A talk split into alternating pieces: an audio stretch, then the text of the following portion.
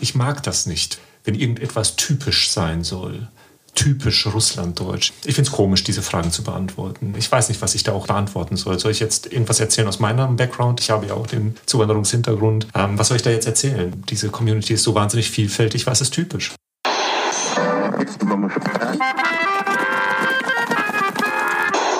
Sie empfangen Radio Almata. Steppenkinder, der Aussiedler-Podcast. Herzlich willkommen bei Steppenkinder, der Aussiedler-Podcast. Ich bin Ira und heute sprechen wir über das Thema kollektive Erinnerung, Identität und was Erinnerungen eigentlich mit unserer Würde zu tun haben. Mein Name ist Edwin. Zu diesem Thema haben wir heute Cornelius Enz eingeladen, den Leiter des Museums für Russlanddeutsche Kulturgeschichte in Detmold. Dann lass uns doch mal direkt mit den Erinnerungen starten. Jeder von uns hat ja so ganz individuelle Erinnerungen, zum Beispiel an seine Kindheit. Ich erinnere mich an den 1. September 1989. Das war ein ganz sonniger Tag. Da wurde ich eingeschult und hatte mich wahnsinnig drauf gefreut, endlich zu den großen, coolen Kindern dazu zu gehören. Oder ich erinnere mich an den Geschmack meiner ersten Banane und das fand ich mega widerlich und hatte mich aber total darauf gefreut und hätte das Ganze am liebsten wieder ausgespuckt. Es gibt aber auch gemeinsame Erinnerungen, die eine bestimmte Generation teilt. Das ist mir aber erst bewusst geworden, als ich in Deutschland war. Ich bin ja mit neun hierher gekommen und da habe ich festgestellt, dass ich mit den Kindern, die hier aufgewachsen sind, keine gemeinsame Erinnerungen teilen konnte. Sie kannten zum Beispiel nicht die Trickfilme, mit denen ich aufgewachsen war, Nupagadi oder Почтальон Petschkin. Und dafür kannte ich Sandmännchen nicht. War das bei dir ähnlich, Edwin? Ja, natürlich, klar. Also ich glaube, diese Erfahrung macht jeder Mensch, der äh, in eine andere Kultur migriert oder in ein anderes Land wir sind ja damals in den 90er Jahren äh, in eine bestimmte Generation reingebracht worden, die äh, heute im Nachhinein als Generation Y bezeichnet wird. Und äh, dann mussten wir auch Teil dieser Generation Y-Generation werden mit den Gemeinsamkeiten. Ne? Und bei mir war das dann so, dass ich in die achte Klasse gekommen bin auf ein Gymnasium und fand eben Gleichaltrige vor, die über Filme, über Serien, über Trickfilme, Computerspiele oder auch Fußball sich unterhalten haben. Alles so Sachen, die ich nicht kannte oder beziehungsweise bei diesen Sachen nicht mitsprechen konnte. So äh, gab es eben so zwei Strategien. Entweder fuchst man sich rein und holt das in kürzester Zeit nach. Klar, dann habe ich plötzlich dann einen Lieblingsfußballverein äh, hier gehabt. Dann war das Werder Bremen. Oder ich habe dann auch plötzlich neue Lieblingsbands entdeckt. Das war dann äh, Nirvana, Pearl Jam oder Sound Soundgarden, die ich davor nicht kannte, oder auch äh, bestimmte Filme. Und äh, die andere Strategie war auch einen Spaß daraus zu machen, wie zum Beispiel bei der morgendlichen Nachlese zu den vorabendlichen Serien äh, und Folgen von GZSZ auch mal mitsprechen zu wollen, obwohl man diese ganze Entwicklung nicht kannte. Aber dann habe ich einfach nur Fantasie angewandt und habe mir irgendwas ausgedacht und irgendwann fanden wir das alle lustig, dass man quasi einfach irgendwas sich ähm, erfunden hat. Da warst du ja richtig ehrgeizig. Also ich hatte den Ehrgeiz nicht. Ich habe da nichts nachgeholt. Bis heute weiß ich irgendwie oftmals nicht, über was die Leute sprechen aus ihrer Kindheit. Trotzdem glaube ich, ist es den meisten wichtig, eben gemeinsam Erinnerungen mit Gleichaltrigen zu teilen. Aber weißt du, was ich interessant finde? Ich hatte dann später im Laufe meines, also vor allem Erwachsenenlebens, das Gefühl, ich kann zwar mit gleichaltrigen Russlanddeutschen gemeinsam Erinnerungen teilen, so aus der Sowjetzeit, aber dass wiederum die Erinnerung über die Herkunft der Familien sich stark unterscheiden. Ich habe also beispielsweise Russlanddeutsche kennengelernt, die nicht wussten, wo ihre Großeltern geboren wurden oder auch lange gar nicht wussten, dass sie deutsche Wurzeln haben. Ja, äh, tatsächlich. Also diese Erfahrung musste ich auch machen. Und zwar, ähm, ich bin in einer Familie aufgewachsen, in der die Kenntnis über die Herkunft und die Kultur relativ ausgeprägt war. Ich glaube, ich konnte damals schon so einigermaßen beschreiben, äh, woher ich komme und wer ich bin und dachte auch, dass es äh, alle meine gleichaltrigen russlanddeutschen Aussiedler betrifft. Erst in Deutschland habe ich festgestellt, dass es bei weitem nicht so war. Die meisten konnten sich nicht selbst erklären und flüchteten dann auch in bestimmte neuen Identitäten, wie zum Beispiel, dass sie von sich behaupteten, sie wären Russen oder sogar am Ende vielleicht auch noch Kasachen, obwohl sie eigentlich so äh, von ihrer Herkunft keine Kasachen oder Russen waren, sondern einfach nur aus diesem Land kamen. Warum glaubst du, haben die das gemacht? Ich glaube, ähm, gerade diese Generation, äh, die in den 1980er, 1990er Geborenen, da gab es äh, einfach nur keine Möglichkeiten, sich innerfamiliär über Erinnerungen auszutauschen, weil die alte Generation so nach und nach nicht mehr da war und ähm, die Eltern sich vielleicht auch gar nicht so dafür interessierten, beziehungsweise sie hatten auch keine Zeit, um äh, sich damit zu beschäftigen und es an ihre Kinder weiterzugeben, weil hier in Deutschland, an einem neuen Ort, waren sie zu sehr mit der faktischen Integration auch beschäftigt, mit äh, Arbeit, mit Haus bauen, Kredite abbezahlen und den Kindern auch eine sichere Grundlage für, für die Zukunft auch zu legen. Und auf der anderen Seite ist es vielleicht auch so eine Trotzreaktion, wenn du als Jugendlicher dann wiederum nach Deutschland kommst und die anderen bezeichnen dich als Russe oder Kasach oder wie auch immer, dann denkst du irgendwann mal, ja, dann bin ich's halt. Dann verhalte ich mich halt genau so, wie ihr es von mir erwartet. Fakt ist auf jeden Fall, dass viele Russlanddeutsche nicht über ihre eigene Vergangenheit Bescheid wissen. So, man könnte jetzt sagen, ist halt so. Aber wir haben das Thema ja heute gewählt, weil es Probleme aufwerfen kann, wenn man zum einen über seine eigene Herkunft nicht informiert ist und dann auf der anderen Seite kann es problematisch sein, wenn die Gesellschaft, in die man emigriert, auch nichts über die Hinzugezogenen weiß. Also in diesem Fall über Aussiedler jetzt aus Polen, Tschechien oder eben Aussiedler und Spätaussiedler aus der ehemaligen Sowjetunion. Und warum das problematisch sein könnte. Darüber möchten wir jetzt mit Cornelius Enz sprechen. Er leitet das Museum für Russlanddeutsche Kulturgeschichte in Detmold und beschäftigt sich als Wissenschaftler unter anderem mit diesen Themen. Herzlich willkommen, lieber Cornelius. Schön, dass du heute bei uns bist. Nochmal ganz herzlichen Dank, dass ich äh, dabei sein darf ähm, und äh, mit euch hier gemeinsam ein wenig über dieses Thema ins Gespräch komme. Warum ist das problematisch? Ähm, ich glaube tatsächlich, ähm, weil Erinnerung einem Menschen letztlich äh, so etwas wie Würde ermöglicht. Ähm, ich glaube, Erinnerung äh, ist ein tiefenpsychologisches Element, das wir als Menschen benötigen. Äh, wir wollen eingebettet sein, wir wollen nicht allein sein. Es ist nicht gut, dass wir allein durchs Leben gehen. Und dieser Wunsch ist so eine Art anthropologische Konstante, also so ein urmenschliches Bedürfnis, das immer wieder vorkommt. Wir wollen unser Leben teilen. Ich glaube, dass Erinnerung uns ein gemeinsames gemeinsames Leben eröffnet. Und ähm, deswegen halte ich das für, für unglaublich wichtig, dass es eine Art Erinnerung gibt und auch eine Erinnerungskultur gibt, die ähm, uns eine Einbettung ermöglicht. Vielleicht kannst du uns als Wissenschaftler erklären, warum es bei den Russlanddeutschen so ein spezieller Fall ist. Warum fehlt denn da eine kollektive Erinnerung innerhalb der Gruppe der Russlanddeutschen?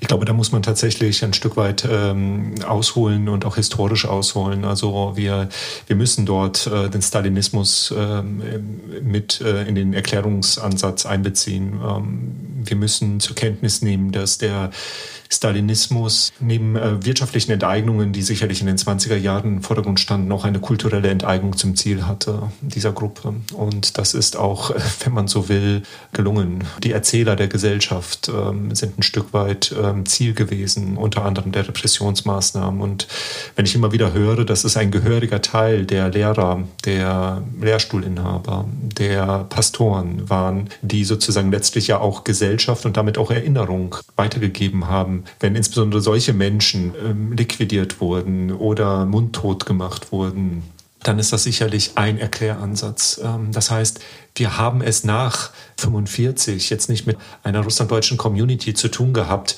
die irgendwie Anschluss hatte. Also wo man jetzt sagen kann, äh, okay, jetzt konnten sie ihre Lehrstühle wieder übernehmen ähm, für Geschichte oder jetzt konnten sie wieder frei ihr, ihr Pastorenamt ausüben und äh, darüber dann sozusagen auch ein Stück weit wieder anknüpfen. Das war nicht der Fall. Und äh, insofern entsteht ein Phänomen, das ich ähm, mal so mit Narrativen äh, vergleiche. Das ist, Narrative sind ja sozusagen so Geschichtchen. Und ich glaube, dadurch, dass äh, sprichwörtlich die russlanddeutsche Geschichte sich vereinzelt hat, das, was im, im, Vorfeld über, über ein Kolonieverständnis, ein kommunitäres Verständnis, ein, ein Verständnis von Community, von Gemeinschaft in die Vereinzelung geführt wurde, ja, so haben sich letztlich nur noch die Einzelgeschichtchen, die Familiengeschichten erhalten und das große Ganze fehlte. Das Bild war nicht mehr erkennbar. Ich konnte nur noch meinen Baum beschreiben, aber den Wald nicht mehr erkennen. Ähm, insofern äh, ist das tatsächlich aus meiner Sicht ein erhebliches Problem, weil es eine Art strukturell bedingte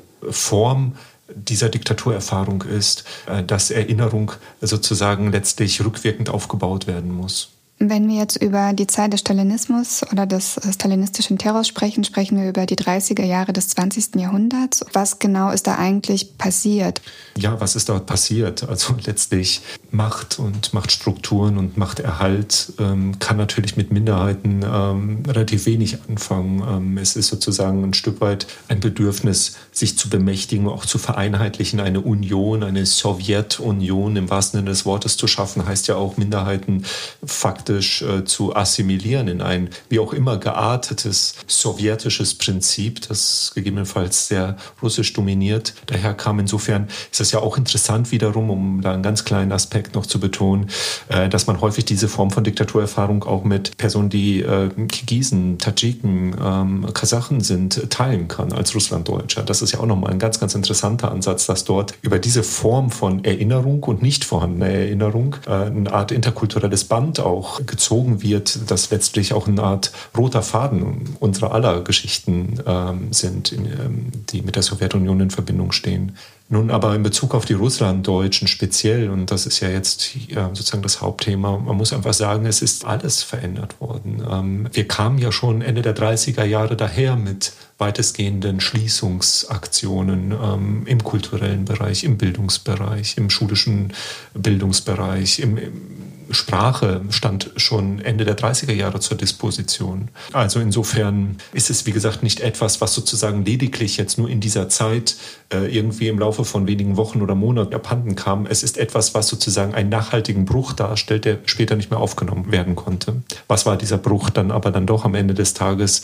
Sind es natürlich teilweise ähm, Liquidierungen gewesen, ähm, die in, in hoher Anzahl stattfanden und unter anderem eben auch Träger der Gesellschaft, Erzähler der Gesellschaft betrafen. Und es sind natürlich die Deportationserfahrungen, die ähm, die ganz, ganz überwiegende Mehrheit aller Russlanddeutschen betraf. Wenn wir jetzt feststellen, dass die ähm, Erinnerungskultur und die Kollektiverinnerung der Russlanddeutschen so gestört war in den letzten, sagen wir mal, 50 Jahren, 60 Jahren, können wir davon ausgehen, dass es diese Erinnerungskultur nicht mehr gibt. Ist es denn wichtig, sie zu rekonstruieren? Unbedingt. Ähm, ich glaube, dass wenn wir über eine Art kollektive Erinnerungskultur sprechen, sprechen wir ja tatsächlich von einer äh, Erinnerungskultur des Selbstverständlichen, eines, selbstverständlichen Erinnerns. Und insofern glaube ich, ja, das ist wahnsinnig wichtig, denn es besteht sonst die Gefahr, das ähm, zeigt uns unter anderem die Gedächtnisforschung, dass Erinnerung sich äh, funktionalisiert. Das heißt, äh, Erinnern wird auf einmal ein Element, ähm, das ein so manifester Bereich Bereich darstellt, der mich regelrecht selbst beschreibt. Und damit habe ich einen quasi missionarischen Ansatz, mich über verbal geäußertes Erinnern letztlich mir eine Würde zu geben. Das ist aber ein sehr, sehr krampfhaftes, schon fast fundamentalistischer Ansatz sozusagen, äh, wie ich mich dann selbst beschreibe. Und der ist, der ist sicherlich nicht gesund, aber er ist in gewisser Weise auch aus der Notwendigkeit geboren, dass mir die Alternative fehlt, zu sagen, wer ich denn jetzt bin. Und insofern glaube ich, dass es enorm entspannen würde und auch die Erinnerungskultur, ähm, die Formen des Erinnerns auch deutlich aufwerten würde, wenn wir es selbstverständlicher kommunizieren können. Und das heißt Aufklärung natürlich ähm, an allen Ecken und Kanten, die möglich sind, auch im historischen Sinne. Das heißt natürlich äh, Auseinandersetzungsmöglichkeiten im kulturellen Bereich, äh, dass äh, sozusagen auch die unterschiedlichen Sprachen, die verstanden werden können, sozusagen auch ein Stück weit Berührungspunkte bekommen. Das heißt aber am Ende des Tages nach vorne schauen und sich verstehen lernen und damit kompetent sich zu navigieren in einer Gesellschaft, die eben nicht meine Story widerspiegelt. Und insofern ist das ähm, eine Form des Erinnerns, das mich sicherlich deutlich befähigt in einer bundesdeutschen Gesellschaft, in der ich mich nicht wiederfinden kann vom, von der Erinnerung her, sozusagen auch tatsächlich kompetent ähm, zu bewegen. Für die Aufzeichnung des heutigen Podcasts sind wir im Fotolabor des Museums für Russland-Deutsche Kulturgeschichte, umgeben von Vorrichtungen zum Digitalisieren von Dokumenten oder auch Schränken voller äh, Archivunterlagen. Das ist das bundesweit einzige Museum, das die Geschichte und die Hintergründe der russlanddeutschen Kollektiverinnerungen auch an die breite Öffentlichkeit vermittelt. Was ist denn deine Mission oder siehst du da überhaupt Möglichkeit, diese Erinnerungskultur einzubetten und zu etablieren in der allgemeinen bundesdeutschen Erinnerungskultur? Genau, ich fange mal mit der letzteren Frage an. Ist das möglich, äh, das zu etablieren? Das ist schwer zu beantworten, weil wir dort in diesem Selbstverständnis als Migrationsgesellschaft, als Zuwanderungsgesellschaft befinden wir uns ja jetzt auch noch nicht allzu lange Zeit äh, in der Bundesrepublik. Das heißt, ich mache es mal ganz konkret am Lehrplan der Oberstufe Geschichte Nordrhein-Westfalen. Dort gibt es ein Modul in einem relativ Abitur-irrelevanten Bereich, nämlich der sogenannten Einführungsphase, wo es ein Modul unter meines Wissens sechs gibt, das da heißt das eigene und das Fremde. Also wo sozusagen in historischer Perspektive tatsächlich mit unterschiedlichen Zuwanderern umgegangen wird und da wird, wird dann fakultativ vorgeschlagen, dass zum Beispiel mit Personen äh, der türkischen Arbeitsmigration, italienischen Arbeitsmigration und so weiter ähm, zu vollziehen. Das ist ein total zarter Anfang, sage ich jetzt mal, so etwas aufzunehmen in eine Art äh, Geschichtsverständnis auch ähm, und das breitenwirksam, sprich Schülerinnen und Schüler, sozusagen damit dann auch anzufangen zu etablieren. Also das ist absolutes Neuland, dass wir Zuwanderergeschichten aufnehmen in den Kanon einer deutschen Erinnerungskultur. Ist das nicht speziell russlanddeutsch, es ist auch nicht speziell anderweitig irgendwie konnotiert, sondern es ist am Ende des Tages etwas, was jetzt erst wächst und wachsen muss. Und insofern, Stichwort Mission, was ich spannend finde, ist, ähm, gemeinsam mit vielen Akteuren, ja unter anderem mit euch hier, Geschichten und Selbstverständlichkeiten zu erzählen. Ich mag das nicht, wenn irgendetwas typisch sein soll typisch Russlanddeutsch? Ich finde es komisch, diese Fragen zu beantworten. Ähm, ich weiß nicht, was ich da auch regelrecht beantworten soll. Soll ich jetzt irgendwas erzählen aus meinem Background? Ich habe ja auch den Zuwanderungshintergrund. Ähm, was soll ich da jetzt erzählen? Ähm, diese Community ist so wahnsinnig vielfältig. Was ist typisch? Ich mag das nicht, wenn man sozusagen so tut, als ob man sie greifen könnte und so dass sie einen nicht mehr wegglitscht, diese, diese Gemeinschaft, wie auch alle anderen Gemeinschaften. Ja, was sollte man aber tun? Äh, und da glaube ich, und das ist die beste Variante von Völkerverständigung, wenn wir uns tatsächlich unsere Geschichten erzählen. Und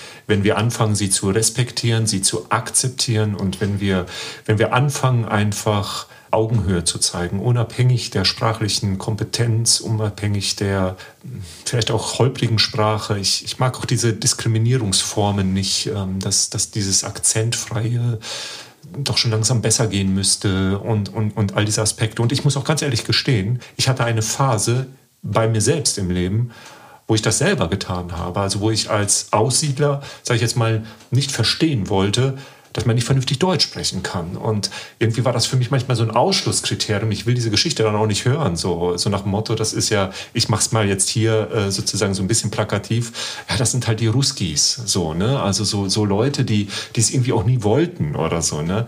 Und ich muss ganz ehrlich sagen, ich habe diese Community einerseits wahnsinnig schätzen gelernt, auch in dieser Zeit mit all ihren diversen Geschichten und auch Verkrampfungen, aber ich habe es auch schätzen gelernt, dass es eine Wertschätzung auch gibt und auch ein Interesse gibt seitens der Mehrheitsgesellschaft, diese Geschichten tatsächlich erzählt bekommen zu wollen. Und ich meine, es gibt eine Art Sehnsucht danach, dass wir uns alle selbstverständlicher verstehen wollen. Naja, und zur Mission gehört letztlich Selbstverstehen, Fremdverstehen. Aus meiner Sicht wenn ich jetzt mal mein Beispiel mache, in die Bildungssozialisation hier in Deutschland genossen, ähm, die Schullaufbahn hier durchlaufen, ähm, universitär sich hier entsprechend gebildet. Ich meine, ich habe die Gemeinschaft, die Gesellschaft verstanden, in der ich lebe. Ich, ich weiß, wie hier in Deutschland Platzierungen einzunehmen sind. Ich weiß, wie man miteinander kommuniziert, wie man sich entsprechend entwickeln kann. Für meinen Bereich zumindest würde ich sagen, ähm, habe ich da gewisse Grundkompetenzen erreichen dürfen. Was mir nicht in die Wiege gelegt wurde, ist das Selbstverstehen. Das, glaube ich mal, äh, geht allen so, ähm, weil diese Geschichte außerhalb der Familiengeschichte eben nicht bekannt ist. Und diese Zusammenführung, die Gemeinschaft verstanden haben, in der ich leben möchte, und mich selbst verstanden haben, das ist aus meiner Sicht äh, der Ansatz, den wir dann mit Fug und Recht auf die Schiene Integration stellen können, wo es um diese Kompetenz geht, sich navigieren zu können, zu wissen, was kann ich zur Verfügung stellen von meinen Identitätsmerkmalen, was ist unverhandelbar. Das aber sozusagen letztlich mit einem gewissen Begründungszusammenhang versehen. Und ich glaube, wenn wir als Museum das ermöglichen, in der ganzen Bandbreite diese Kompetenz herauszukitzeln, das ist, glaube ich, tausendmal wertvoller als diese sehr verkrusteten Ansätze noch vor 20, 30 Jahren, wo man seine Namen bitte zu ändern hat, äh, weil man nicht deutsch genug sich anhört oder weil man auch in die russlanddeutsche Aussiedlerszene hinein, gegebenenfalls auch so eine Art Schamkultur auch hat, äh, wo man einfach sagt, ich möchte, ich möchte einer von allen sein, ich möchte nicht mehr erkennbar sein und ähm, Assimilierung halt als Bruch meiner eigenen Identität. Das ist sicherlich nicht gesund und wirkt zumindest und fühlt sich so an, als ob ein das einige Jahrzehnte danach um die Ohren fliegen muss. Lieber Cornelius, du hast jetzt so viele Dinge angesprochen, die mein Herz richtig berührt haben. Also ich hatte jetzt echt kurz auch Tränen in den Augen, als du zum Beispiel sagtest, ja, es geht darum, dass wir uns unsere Geschichten gegenseitig erzählen. Und ich glaube, das ist wirklich der Schlüssel, wenn wir so dieses Einzelne kennenlernen, wenn wir einander besser kennenlernen über die persönlichen Geschichten, aber auch eben über die kollektiven Geschichten, wie sie eben hier im Museum ausgestellt werden. Ich glaube, dann schaffen wir irgendwie auch ein Miteinander. Vielen, vielen Dank, dass du heute mit uns gesprochen hast. Ja, vielen Dank, Cornelis. Ja, sehr gern. Vielen Dank, ähm, dass ich äh, bei euch sein durfte. Ja, hat mir ganz viel Spaß gemacht, über solche Themen äh, ins Gespräch zu kommen. Und ja, ich wünsche euch auf jeden Fall weiterhin richtig gute Erkenntnisse, tolle Gesprächspartner und ähm, ja, einfach dieses Format ist äh, mega wichtig, definitiv. Danke. Das Thema Erinnerungskultur wird uns sicherlich äh, noch weiter begleiten. Es ist im Grunde ist es ein Schlüssel zum Verständnis von vielen Phänomenen kultureller Art und gesellschaftlicher Art. Und ähm, es gibt in der letzten Zeit auch einige interessante Initiativen und Projekte, die im Zusammenhang mit den Russlanddeutschen sich mit Erinnerungskultur beschäftigen. Zum Beispiel an der Universität in Gießen hat äh, Professor Carsten Gansel ein Seminar äh, durchgeführt zum Thema Erinnerungskultur und Literaturen der Russlanddeutschen. In dem Zusammenhang wurde ein legendärer Roman neu aufgelegt, Wir selbst, der über Jahrzehnte verschollen war und äh, in gewisser Weise auch ein Kristallisationspunkt der russlanddeutschen kollektiven Erinnerungen in Literatur literarischer Form auch bildet. Ein zweites interessantes Projekt, was äh, jetzt gerade in München gelaufen ist, war eine Theaterproduktion mit dem Titel Jenseits der Horizonte, eine Produktion des Rationaltheaters äh, in Kooperation mit der Studiobühne der Ludwig-Maximilians-Universität, in der der Autor und Schauspieler Juri Dietz, selbst auch ein, ein mitgebrachter äh, russlanddeutscher Spätaussiedler, sich eben mit den kollektiven Erinnerungen auseinandersetzt der Russlanddeutschen in der Zeit des Zweiten Weltkrieges. Ja, im Moment gibt es, habe ich das Gefühl, immer mehr junge Leute, die sich mit dem Thema Herkunft auseinandersetzen, also in ganz unterschiedlichen Migrantengruppen und auch eben in Aussiedlerkreisen. Und das ist ein Phänomen, das man auch schon teilweise erforscht hat, dass eben diese dritte Generation eben den Schlüssel zur Vergangenheit sucht. Also die erste Generation, quasi unsere Großeltern, die selbst Deportationserfahrung haben, hatten oftmals die Möglichkeit nicht oder es war zu schmerz- oder schambehaftet. Unsere Eltern wiederum hatten ja auch andere Sorgen und wir haben jetzt genügend Abstand, um uns eben mit so schmerzhafteren Themen wie Deportation auseinanderzusetzen. Aber das ist jetzt ein anderes Thema, so transgenerationale Traumata und so weiter. Da widmen wir uns, glaube ich, in einer eigenen Folge. Wie auch zum Beispiel das Thema der deutsch-deutschen Erfahrungen aus Aussiedlerperspektiven. Was hat die Wiedervereinigung mit den Aussiedlern zu tun? Das wäre auch ganz interessant. Es gibt Russlanddeutsche, die in der DDR gelebt haben und natürlich auch den großen Teil, die in der Bundesrepublik Deutschland gelebt haben. Darüber wollen wir uns auch äh, in einer unserer nächsten Folgen unterhalten. Wir hoffen, dass ihr die Folge interessant fandet und freuen uns, wenn ihr auch das nächste Mal zuhört. Und falls ihr jemanden kennt, dem das Thema Erinnerungskultur ebenso spannend erscheint wie uns, dann empfiehlt uns doch gerne weiter und bis dahin heißt es Paka. Paka, ade, tschüss. Tschüss. Das war Steppenkinder, der Aussiedler-Podcast mit Ira Peter und Edwin Wagentin, ein Projekt des Kulturreferats für Russlanddeutsche am Museum für Russlanddeutsche Kulturgeschichte, gefördert von der Beauftragten für Kultur und Medien.